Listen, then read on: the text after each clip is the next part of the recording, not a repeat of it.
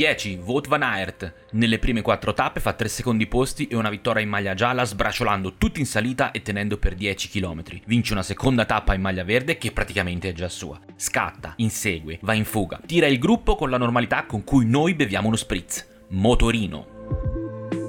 Voto 9 Tadej Pogacar. Tranquillo, tranquillo, in maglia bianca dal primo giorno. Sembra sornione, ma sul pavé prima e sulla riva in salita di Longwy e il giorno dopo alla Grand Place de Bellefille dimostra che è ancora lui l'uomo, pardon, il ragazzo, da battere.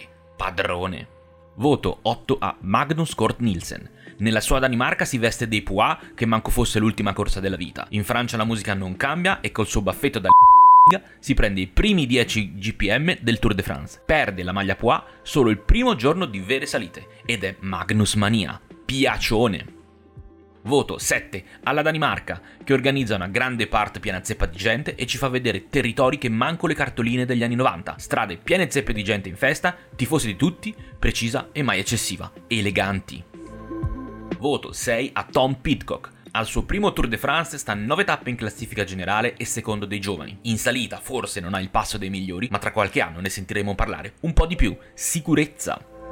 Voto 5 a Primoz Roglic. Sembra di non essere mai nella posizione giusta, gli succede di tutto sia nelle pietre che sull'asfalto e quando pare si trovi in posizione ottimale lancia una volata troppo lunga. Sfortunato, ma anche no voto 4 a Caleb Ivan. I momenti storti capitano a tutti, ma uno che fa 50 post su Instagram col countdown del Tour de France generando hype a tutto spiano, mi aspetto un pelo di più che una volata bozzata. Profilo basso.